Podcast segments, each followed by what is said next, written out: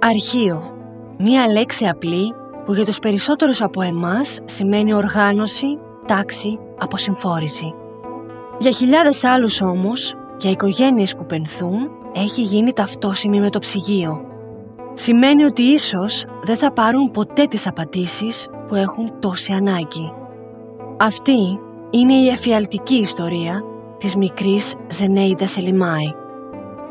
Γεια σας, είμαι η Αθηνά και σας καλωσορίζω σε άλλο ένα επεισόδιο αυτού του podcast στο οποίο σας αφηγούμε αληθινά εγκλήματα από όλη την Ελλάδα. Κάθε εβδομάδα ανοίγουμε ένα καινούριο φάκελο δολοφονιών, απαγωγών, εξαφανίσεων, υποθέσεων που γνωρίζετε καλά και άλλων που ίσως ακούτε πρώτη φορά. Μην ξεχάσετε να υποστηρίξετε αυτό το podcast κάνοντας follow ή subscribe σε όποια πλατφόρμα μας ακούτε και ενημερωθείτε πρώτοι για κάθε νέο επεισόδιο. Μπορείτε να μας βρείτε και στο Facebook και στο Instagram μέχρι θανάτου podcast.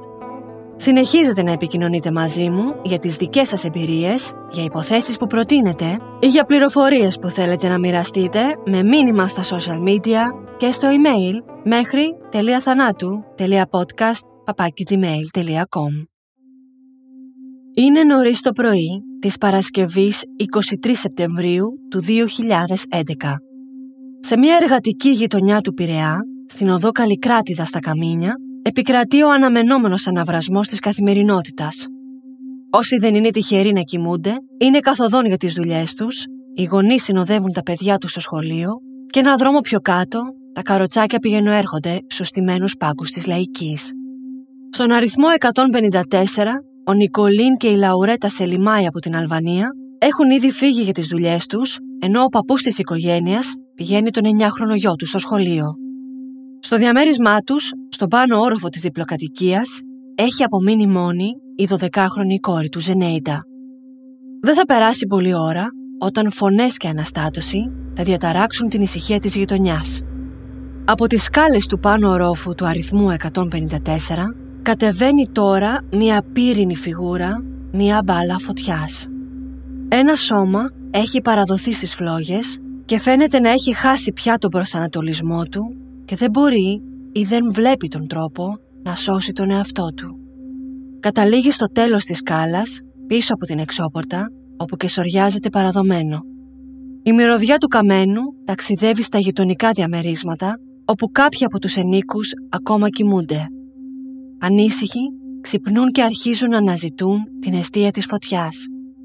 Ένας νεαρός άντρας που μένει με τη μητέρα του στο διαμέρισμα του ισογείου ανοίγει την πόρτα και αντικρίζει τη φλεγόμενη σωρό.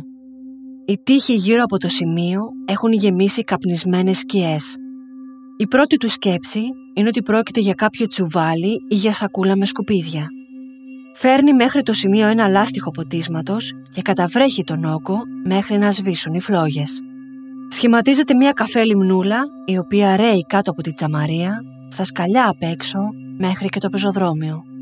Ο νεαρός τώρα μπορεί να διακρίνει ότι αυτό που κεγόταν είναι ένα ανθρώπινο σώμα, αλλά του δίνεται η αίσθηση ότι πρόκειται για κάποιον ηλικιωμένο. Η επόμενη του κίνηση είναι να φωνάξει έναν γείτονά του, ο οποίος μένει στο ισόγειο της διπλανής πολυκατοικίας, που είναι μεσοτυχία με τη δικιά του. Το διαμέρισμα του γείτονα είναι στο πίσω μέρος και επικοινωνούν μέσω του ακάλυπτου. Είναι ο 49χρονος Αντριάν και είναι και εκείνος από την Αλβανία. Ο Αντριάν θα έρθει μέχρι την είσοδο, θα κοιτάξει τη μαυρισμένη σωρό και αμέσως θα αναγνωρίσει το καμένο θύμα. Αυτή είναι η Ζενέιτα, θα του πει. Ο νεαρός ειδοποιεί τηλεφωνικά την ιδιοκτήτρια του κτηρίου και της λέει ότι υπάρχει καμένος άνθρωπος στην είσοδο. Η γυναίκα, που μένει λίγα λεπτά μακριά, σπέβδει στο σημείο και από το δρόμο καλεί και τον Νικολίν για να τον ειδοποιήσει για το συμβάν. Οι δυο τους φτάνουν σχεδόν ταυτόχρονα και συναντιούνται έξω από την πόρτα. Το σώμα της Ζενέιτα είναι στριμωγμένο πίσω από την τζαμένια εξώπορτα. Είναι πεσμένο μπρούμητα και οι μαυρισμένες σάρκες του ακόμα βγάζουν καπνούς. Η μυρωδιά είναι αποπνικτική και παντού έχει νερά. Όχι μόνο δεν υπάρχουν αναγνωρίσιμα χαρακτηριστικά, αλλά είναι δύσκολο και να πεις με σιγουριά ότι πρόκειται για άνθρωπο. Κατά τόπους, οι στάχτες ζωντανεύουν από ρεύματα αέρα με κατακόκκινες κάφτρες. Ένα θέαμα εφιαλτικό. Ο Νικολίν πέφτει με τα γόνατα πάνω στο παλιό μοσαϊκό δίπλα στο σώμα της κόρης του. Δεν μπορεί να την αγγίξει, δεν ξέρει πώς να τη βοηθήσει. Κρατά τα χέρια του μακριά της γιατί φοβάται μήπως με το άγγιγμά του, ακόμα και αν είναι ένα χάδι παρηγοριάς, της κάνει τελικά μεγαλύτερο κακό. Ό,τι είναι γνώριμο από εκείνη είναι το ένα της κουλαρίκι στο αυτί της. Από το στόμα της θα βγει ένας ψήθυρος ανακατεμένος με βογγητά πόνου. Θα πει κάτι που με δυσκολία θα ακούσει ο πατέρας της. Ήρθαν, με χτύπησαν και μου έριξαν νεύτη.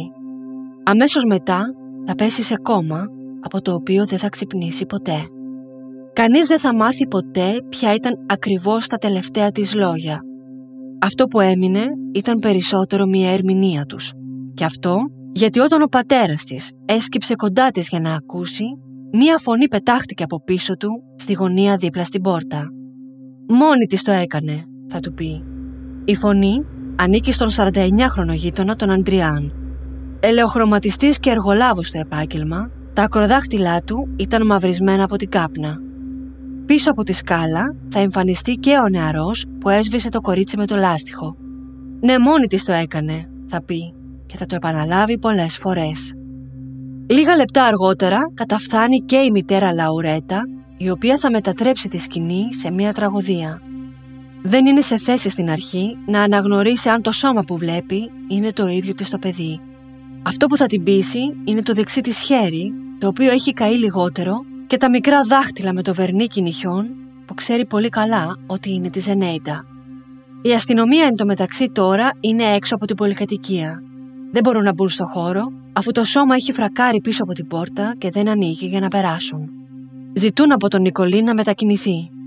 Τότε είναι που ο πατέρας, με την άκρη του ματιού του, θα δει στο πλατήσκαλο ένα μπουκάλι με νεύτη. Το πλατήσκαλο είναι περίπου ένα μέτρο μακριά από το σώμα του παιδιού. Θα το δείξει στον αστυνομικό και θα του πει ότι σίγουρα με αυτό έβαλαν φωτιά στο παιδί του. Οι ερευνητές θα ζητήσουν από όλους να απομακρυνθούν και η Ζενέιντα θα μεταφερθεί στο νοσοκομείο παιδών Αγία Σοφία. Η πυροσβεστική υπηρεσία δεν θα κληθεί ποτέ στο σημείο και δεν θα συμμετέχουν ποτέ στις έρευνες. Από τις σκάλες της πολυκατοικίας συλλέγεται μία τούφα από τα μακριά της μαλλιά, το μπουκάλι με τον νεύτη αλλά και ένας μπλε αναπτήρας. Η αστυνομία εντοπίζει την πόρτα του διαμερίσματος που μένει η Ζενέιντα με την οικογένειά της ανοιχτή, αλλά μέσα δεν υπάρχουν σημάδια αναστάτωσης ή κάποια αιστεία φωτιάς. Φαίνεται ότι η 12χρονη πυρπολήθηκε σε κάποιο χαμηλότερο σημείο της σκάλας. Ο Αντριάν και ο νεαρός του Ισογείου, οι δύο μοναδικοί μάρτυρες δηλαδή, καλούνται για κατάθεση. Ο 49χρονος ελαιοχρωματιστής θα πει ότι εκείνο το πρωί, την ώρα που φαίνεται να κάει και η Ζενέιτα, ήταν στο κρεβάτι του και κοιμόταν. Η οσμή του καμένου τον ξύπνησε, αλλά αφού δεν εντόπισε τίποτα το ανησυχητικό μέσα στο σπίτι του, ξαναέπισε στο κρεβάτι, μέχρι που ο νεαρός γείτονας από δίπλα φώναξε το όνομά του. Τότε έτρεξε από τον ακάλυπτο και είδε το μαυρισμένο σώμα σοριασμένο στο μοσαϊκό. Και οι δύο μάρτυρες φαίνονται βέβαιοι ότι το παιδί έβαλε μόνο του φωτιά στον εαυτό του. Και το ίδιο θα πιστέψει και η αστυνομία. Στο σπίτι της οικογένειας, οι ερευνητές βρίσκουν το ημερολόγιο της Ζενέιντα. Στις σελίδες του, με το γραφικό της χαρακτήρα, η μικρή έφηβη αποτυπώνει τις σκέψεις της. Όπως ακριβώς περιμένει κανείς από ένα παιδί της ηλικίας της, η Ζενέιτα παραπονιέται. Νιώθει αδικημένη από τους γονείς της, νιώθει ότι αγαπούν περισσότερο τον αδερφό της από εκείνη, εστιάζει περισσότερο στα αρνητικά της ζωής της, τους καυγάδες και όσα νομίζει πως εσκεμμένα τη στερούν. Το σενάριο τις πρώτες μέρες της έρευνας θα μιλάει για απόπειρα αυτοχειρίας. Η οικογένεια παλεύει με το σύστημα δεν θέλουν ούτε να ακούσουν ότι το 12χρονο κορίτσι περιλούστηκε μόνο του έξω από το διαμέρισμα με το έφλεκτο υγρό και έβαλε φωτιά στον εαυτό του. Δεν είχε δώσει ποτέ τη αφορμή για να ανησυχήσουν και δεν υπήρχε περίπτωση μόνη της να σκεφτεί, να οργανώσει και να εκτελέσει το σχέδιο που θα την οδηγούσε σε ένα φρικτό και ασύλληπτα επίπονο θάνατο. Ούτε τα στοιχεία όμως συνηγορούσαν με αυτό το σενάριο. Το μπουκάλι με τον νεύτη ήταν σε ένα σκαλοπάτι ένα μέτρο περίπου από το σώμα της, κοντά στο τελείωμα της σκάλας προς το ισόγειο.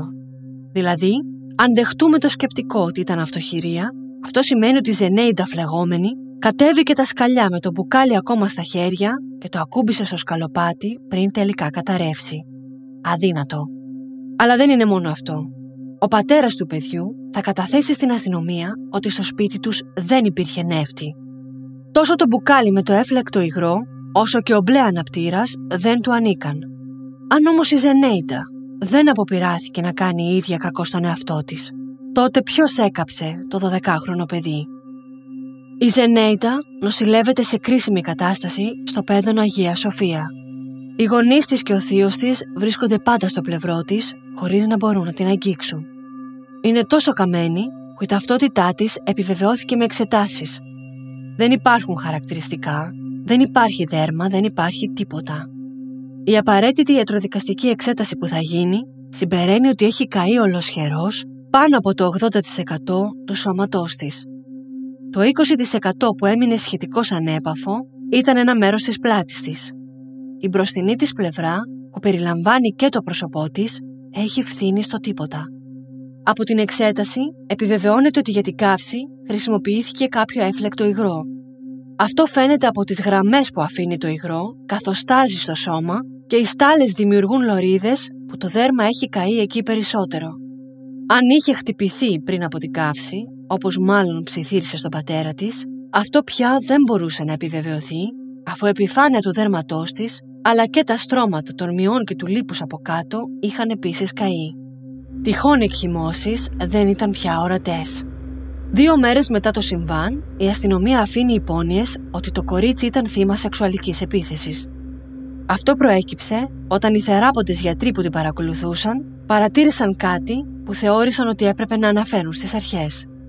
Κλήθηκε αμέσως ιατροδικαστής, ο οποίος εξέτασε ξανά το παιδί και εντόπισε έβριμα στη γενετική της περιοχή που παραπέμπει σε απόπειρα βιασμού ή σχετικές ασελγείς πράξεις. Αυτό το έβριμα δικαιολογεί και το γεγονός ότι το παιδί ήταν γυμνό από τη μέση και πάνω. Πώς συνδέεται όμως αυτό με τη φωτιά; Αν αυτός που αποπειράθηκε να βιάσει τη Ζενέιτα είναι αυτός που ευθύνεται και για την πυρπόλησή της, τότε ο δράστης έφερε τον νεύτη και τον αναπτήρα εκείνη την ημέρα μαζί του. Για ποιο λόγο όμως; Αν σκοπός του ήταν να επιτεθεί σεξουαλικά στο κορίτσι, τον νεύτη τι ρόλο θα έπαιζε στο έγκλημα; Ήταν μια απόπειρα δολοφονίας, κομμάτι του σχεδίου. Ήταν εκτός από παιδοβιαστής και ένας σαδιστής που η θέα του θύματός του στις φλόγες του προσέφερε ικανοποίηση. Ή μήπως εκείνη την ημέρα ο δράστης πήγε για να κλείσει το στόμα της 12χρονης μετά το βιασμό της. Ήταν η Ζενέιντα, το θύμα μίας ή επαναλαμβανόμενων επιθέσεων για τις οποίες ήταν έτοιμη πια να μιλήσει. Οι αρχές βάζουν στο στόχαστρο τον πρώτο ύποπτο και αυτός είναι ο παππούς της Ζενέιντα. Ο ηλικιωμένος άντρας τράβηξε πάνω του την προσοχή επειδή ήταν ο μόνος που δεν είχε τεκμηριωμένο άλοθη. Εκείνο το πρωί πήγε τον 9χρονο εγγονό του στο σχολείο και μετά ισχυρίζεται ότι πήγε στη λαϊκή. Η επίθεση στη Ζενέιτα έγινε τη στιγμή που σύμφωνα με τον ίδιο δεν είχε επιστρέψει ακόμα στο σπίτι, αλλά δεν ήταν σε θέση να πει και τι ώρα γύρισε ακριβώς. Η αστυνομία θα εστιάσει τόσο πολύ πάνω του που δεν θα εξετάσει ποτέ κανέναν άλλο ύποπτο. Και έτσι θα χαθεί πολύτιμος χρόνος. Την 18η ημέρα της νοσηλείας της, η Ζενέιντα θα αφήσει την τελευταία της πνοή στο νοσοκομείο. Βρισκόταν σε βαθιά καταστολή για να μπορεί να αντέξει τους αφόρητους πόνους. Από το κόμμα της δεν ξύπνησε ποτέ και δεν ξαναμίλησε ποτέ με την οικογένειά της. Λίγο αργότερα, οι υποψίες για τον παππού φάνηκε ότι δεν οδηγούν πουθενά και έτσι οι έρευνες εναντίον του σταμάτησαν.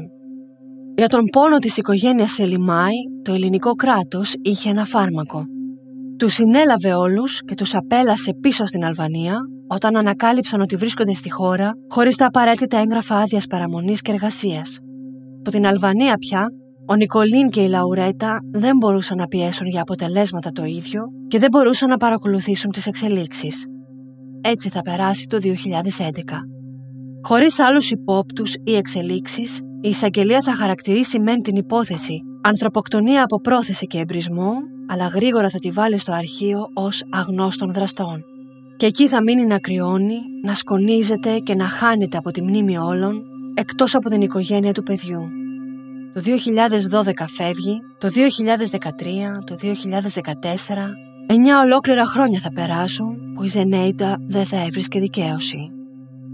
Το Δεκέμβριο του 2020 θα συμβεί αυτό που δεν περίμενε κανείς ή ίσως περίμεναν όλοι. Στα μέσα ενημέρωσης θα αρχίσει να προβάλλεται η φωτογραφία ενός μικροσκοπικού 59χρονου άντρα από την Αλβανία. Η φωτογραφία αυτή δίνεται στη δημοσιότητα κατόπιν εντολής του εισαγγελέα πρωτοδικών Πειραιά, αφού ο άντρας βαρύνεται με τις κατηγορίες του βιασμού κατά εξακολούθηση χωρίς συνένεση και για γενετήσιες πράξεις με ανήλικο. Ο άντρας είναι ο Αντριάν Ζέκο. Ο ίδιος Αντριάν, που στεκόταν δίπλα στη μικρή Ζενέιτα, που το σώμα της κάπνιζε ακόμα και εκείνος φαινόταν βέβαιος ότι το έκανε η ίδια στον εαυτό της. Ο κατηγορούμενος φαίνεται να ανέβασε στο ίντερνετ βίντεο με τον ίδιο να κακοποιεί την ανήλικη κόρη της συντρόφου του. Σύμφωνα με τις έρευνες, προέκυψε ότι ασελγούσε στο παιδί για τουλάχιστον μία εξαετία κάτω από τη μύτη της γυναίκας που δεν είχε υποψιαστεί το παραμικρό. Για τις κατηγορίες, ο 59χρονο κρίθηκε προφυλακιστέο και η φωτογραφία του συνοδευόταν από έκκληση να μιλήσουν κι άλλα θύματα αν τυχόν υπάρχουν. Τα νέα φτάνουν μέχρι την οικογένεια Σελιμάη, η οποία εν τω μεταξύ έχει φροντίσει να επιστρέψει στην Ελλάδα, όπου και εργάζονται καθόλου νόμιμοι και τυπικοί. Η είδηση ότι ο Αντριάν κατηγορείται για βιασμό ανηλίκου στέλνει ρίγη στο σώμα τους. Ξαφνικά ένα σωρό σκόρπια κομμάτια άρχισαν να μπαίνουν στη θέση τους. Εκείνος ήταν ο πρώτος και ο μόνος που αναγνώρισε αμέσως το 12χρονο κορίτσι, ενώ το μόνο που φαινόταν ήταν καμένες σάρκες και υγρά. Ούτε οι γονείς της δεν μπόρεσαν να την αναγνωρίσουν με την πρώτη ματιά και πιθανά να μην τα κατάφερναν αν δεν είχαν δει το σκουλαρίκι και τα νύχια της. Εκείνος ήταν που φώναζε εξ αρχής ότι πρόκειται για αυτοχειρία και πολύ βολικά φώναζε καλύπτοντας τους τελευταίους ψήθρους του παιδιού. Τα δάχτυλά του ήταν μαυρισμένα και καμένα, κάτι για το οποίο δεν ανακρίθηκε και δεν λογοδότησε ποτέ. Λίγο καιρό μετά το έγκλημα, ο Αντριάν μετακόμισε από τη γειτονιά, αν και σε κάθε ευκαιρία που συναντούσε μέλη της οικογένειας, ρωτούσε πάντα να μάθει για την πορεία των ερευνών. Και το πιο σημαντικό, η ίδια η Ζενέιντα, ένα μήνα περίπου πριν την επίθεση, αφού τον είχαν συναντήσει τυχαία στο δρόμο με τη μητέρα της, της είχε εκμυστηρευτεί ότι νιώθει πολύ άβολα κοντά του, γιατί ο τρόπος που την κοιτά της φαίνεται απρεπής. Ο Αντριάν δεν είναι ένας απλός μάρτυρας. Η οικογένεια έχει τώρα ξανά επιτέλους ένα σκοπό. Έρχονται σε επαφή με τη γνωστή δικηγόρο Γιάννα Παναγοπούλου που αναλαμβάνει την υπόθεση και μαζί με εκείνη τον ειδικό τεχνικό σύμβουλο και γιατροδικαστή κύριο Σοκράτη Τσαντήρη που έχω αναφέρει πολλές φορές σε προηγούμενα επεισόδια. Η ομάδα αναθέτει και σε ειδικό πραγματογνώμονα της πυροσβεστικής με ειδίκευση στον εμπρισμό να εξετάσει όλα τα στοιχεία και τις φωτογραφίες της δικογραφίας. Όλοι μαζί συναντιούνται με τον εισαγγελέα και του παρουσιάζουν τα στοιχεία, ενώ οι πραγματογνώμονες είναι σε θέση να εξηγήσουν αναλυτικά τα εγκληματολογικά ευρήματα. Ο εισαγγελέας συγκλονίζεται και ζητά να βγει αμέσως η υπόθεση από το αρχείο. Βρείτε μου το δολοφόνο της Ζενέιτα, θα πει. Τον Ιανουάριο του 2021 η ιστορία παρουσιάζεται και στην εκπομπή Φως στο Τούνελ. Αυτή η αποτρόπηγη δολοφονία ήταν μέχρι τότε παντελώς άγνωστη στο ελληνικό κοινό. Αν και ο Αντριάν δεν έχει κατανομαστεί ακόμα επίσημα ως ύποπτος, η φωτογραφία του συνεχίζει να προβάλλεται και να συσχετίζεται με την υπόθεση. Φυσικά, εκείνος αρνείται κάθε εμπλοκή. Κατά τη διάρκεια της εκπομπής, το τηλεφωνικό κέντρο παίρνει φωτιά. Με την απαραίτητη διακριτικότητα, μιας και οι περισσότερες πληροφορίες αφορούν ανήλικα κορίτσια, στις κλήσεις τους οι τηλεθεατές αναφέρουν δεκάδες περιστατικά. Ιστορίες τρέλας, στις οποίες ο Αντριάν έπιθε ανήλικες κοπέλες να έρθουν κοντά του, με μερικές από αυτές τελικά να συγκατοικούν μαζί του και άλλες να είναι έτοιμες να εγκαταλείψουν για εκείνον ακόμα και τη χώρα. Μην ξεγελιέστε, δεν είναι θέμα ομορφιάς ή γοητείας. Το λεγόμενο grooming ενός παιδοβιαστή στοχεύει στην ψυχολογία του εφήβου. Στην ανάγκη του να νιώσει ότι το καταλαβαίνουν, τον συμπεριλαμβάνουν, τον προτιμούν, τον αγαπούν όπως είναι. Η ανακρίτρια ανηλίκων Πειραιά πρέπει να ξεκινήσει από το μηδέν. Με την υπόθεση μέχρι πρόσφατα στο αρχείο και σχεδόν μια δεκαετία που πέρασε χωρίς έρευνες, οι συνέπειες δεν άργησαν να φανούν. Πολλά από τα πιστήρια έχουν χαθεί ή καταστραφεί. Όχι μόνο το μπουκάλι με τον νεύτη, που λόγω της φύσης του υλικού δεν μπορούσε να παραμείνει στην αποθήκη με τα στοιχεία, αλλά και άλλα αντικείμενα που εξαφανίστηκαν κυρίως από αμέλεια. Το μοναδικό αντικείμενο που είχε απομείνει και μπορούσε να εξεταστεί για γενετικό υλικό ήταν ο μπλε αναπτήρας. Το πιστήριο παραλαμβάνει ο γενετιστής Γιώργος Φιτσιάλος. Στο εργαστήριό του επικεντρώνονται στην κεφαλή του αναπτήρα Δηλαδή το σημείο που το δάχτυλο περιστρέφει το τσακμάκι και πιέζει τη γλώσσα που ανάβει τη φλόγα. Η τριβή είναι αυτή που αφήνει πάντα τα περισσότερα κύτταρα. Από εκεί λοιπόν καταφέρουν να συλλέξουν γενετικό υλικό, το οποίο βρίσκουν ότι ανήκει σε άντρα. Αν υπήρχε ακόμα έστω και παραμικρή αμφιβολία για το αν ο θάνατος της Ζενέιτα ήταν αυτοχειρία, τώρα είχε οριστικά τελειώσει. Ο Αντριάν καλείται στην ανακρίτρια για κατάθεση και δέχεται να μιλήσει και με την Ακυλική Νικολούλη. Κάθε λέξη που λέει είναι μια αντίφαση σε αυτά που κατέθεσε πριν 10 χρόνια ή είπε στην οικογένεια. Τότε λοιπόν είχε καταθέσει ως μάρτυρας ακόμα ότι το μπουκάλι με τον νεύτη που βρισκόταν στο σκαλοπάτι χωρίς καπάκι το είχε πιάσει με το χέρι του και το είχε βάλει για κάποιο λόγο λίγο πιο ψηλά. Τώρα ισχυρίζεται ότι το γεμάτο μπουκάλι δεν το άγγιξε ποτέ αλλά το είδε μόνο γιατί φαινόταν από το δρόμο αφού η πόρτα ήταν ανοιχτή. Όταν προσπάθησαν να καταλάβουν αν είχε εκείνος νεύτη στην κατοχή του, θα το αρνηθεί κατηγορηματικά αφού θα υποστηρίξει ότι τότε ήταν άνεργος, κάτι που θα ανατρέψει όταν θα μιλήσει τώρα με την ανακρίτρια, στην οποία θα επιβεβαιώσει ότι δούλευε και στο τελωνίο αλλά και περιστασιακά ως ελαιοχρωματιστής. Σχετικά με τα ρούχα της Ζενέιτα, ο Αντριάν δίνει τέσσερις διαφορετικές εκδοχές. Την πρώτη φορά που καταθέτει, λέει ότι το κορίτσι φορούσε μόνο ένα ισόρουχο. Λίγο αργότερα, σε μια συμπληρωματική του κατάθεση, είπε ότι το παιδί φορούσε από κάτω μια λευκή φόρμα, ενώ από πάνω τα ρούχα του είχαν διαλυθεί. Στην Αγγελική Νικολούλη είπε πάλι ότι την είδε με το ισόρουχο, ενώ τελικά στην ανακρίτρια ότι φορούσε ένα σορτσάκι. Προανακριτικά, η κατάθεσή του ήταν ότι ξύπνησε μόνος του περίπου στις 9 εκείνο το πρωινό γιατί του μύρισε καμένο. Όταν δεν είδε κάπου φωτιά, ξανέπεσε στο κρεβάτι, ώσπου τον φώναξε ο νεαρός από δίπλα και του είπε ότι κάτι καίγεται. Δέκα χρόνια αργότερα, στη δημοσιογράφο, είπε ότι έτυχε να ακούσει που τον φώναζαν όταν πήγε τουαλέτα.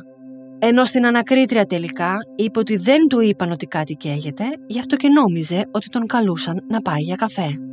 Τέλος, σχετικά με τα καμένα του χέρια, στην Νικολούλη θα πει ότι τα χέρια του δεν κάηκαν ποτέ ενώ στην πιο πρόσφατη εκδοχή της ιστορίας είπε στην ανακρίτρια ότι άγγιξε το παιδί χαμηλά στην κοιλιά για να σπάσει ένα κομμάτι στάχτη που κάπνιζε ακόμα.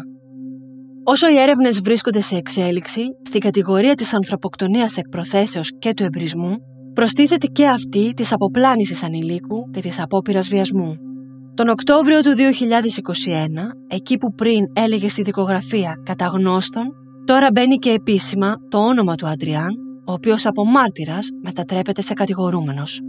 Με τη σύμφωνη γνώμη ανακριτή εισαγγελέα, προφυλακίζεται και για αυτό το έγκλημα, ενώ είναι ήδη προφυλακισμένος στο κατάστημα του Κορυδαλού για το βιασμό της κόρης της συντρόφου του.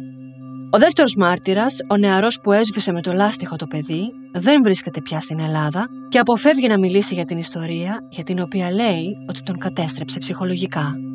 Η υπόθεση βρίσκεται ακόμα σε ανακριτικό στάδιο Φαντάζομαι ότι ο COVID τα έκανε όλα να εξελίσσονται ακόμα πιο αργά.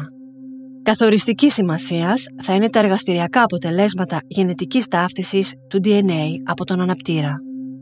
Η υπόθεση της Ζενέιτα χρειάστηκε 10 ολόκληρα χρόνια να βγει από το αρχείο και τελικά έγινε αποκλειστικά λόγω της κινητοποίησης των δικών της. Αν αυτές οι ενέργειες που γίνονται τώρα, που είναι και θα έπρεπε να θεωρούνται στοιχειώδεις, είχαν γίνει τη στιγμή που η υπόθεση ήταν ακόμα φρέσκια, όλα τα στοιχεία θα ήταν στη διάθεση των αρχών προς εξέταση και ο ένοχος θα είχε οδηγηθεί στη δικαιοσύνη. Όλα τα παιδιά που βρέθηκαν στο διάβατο, τη δεκαετία που πέρασε και κυκλοφορούσε ελεύθερος, που ασέλγησε πάνω τους και βίασε, δεν θα τον είχαν συναντήσει ποτέ. Αν γνωρίζετε οτιδήποτε για αυτή την υπόθεση ή για άλλη σχετική, παρακαλώ επικοινωνήστε με τα τηλέφωνα 210 6476 370 της Υποδιεύθυνσης Προστασίας Ανηλίκων και 210 6411 111 της Διεύθυνσης Ασφάλειας Αττικής.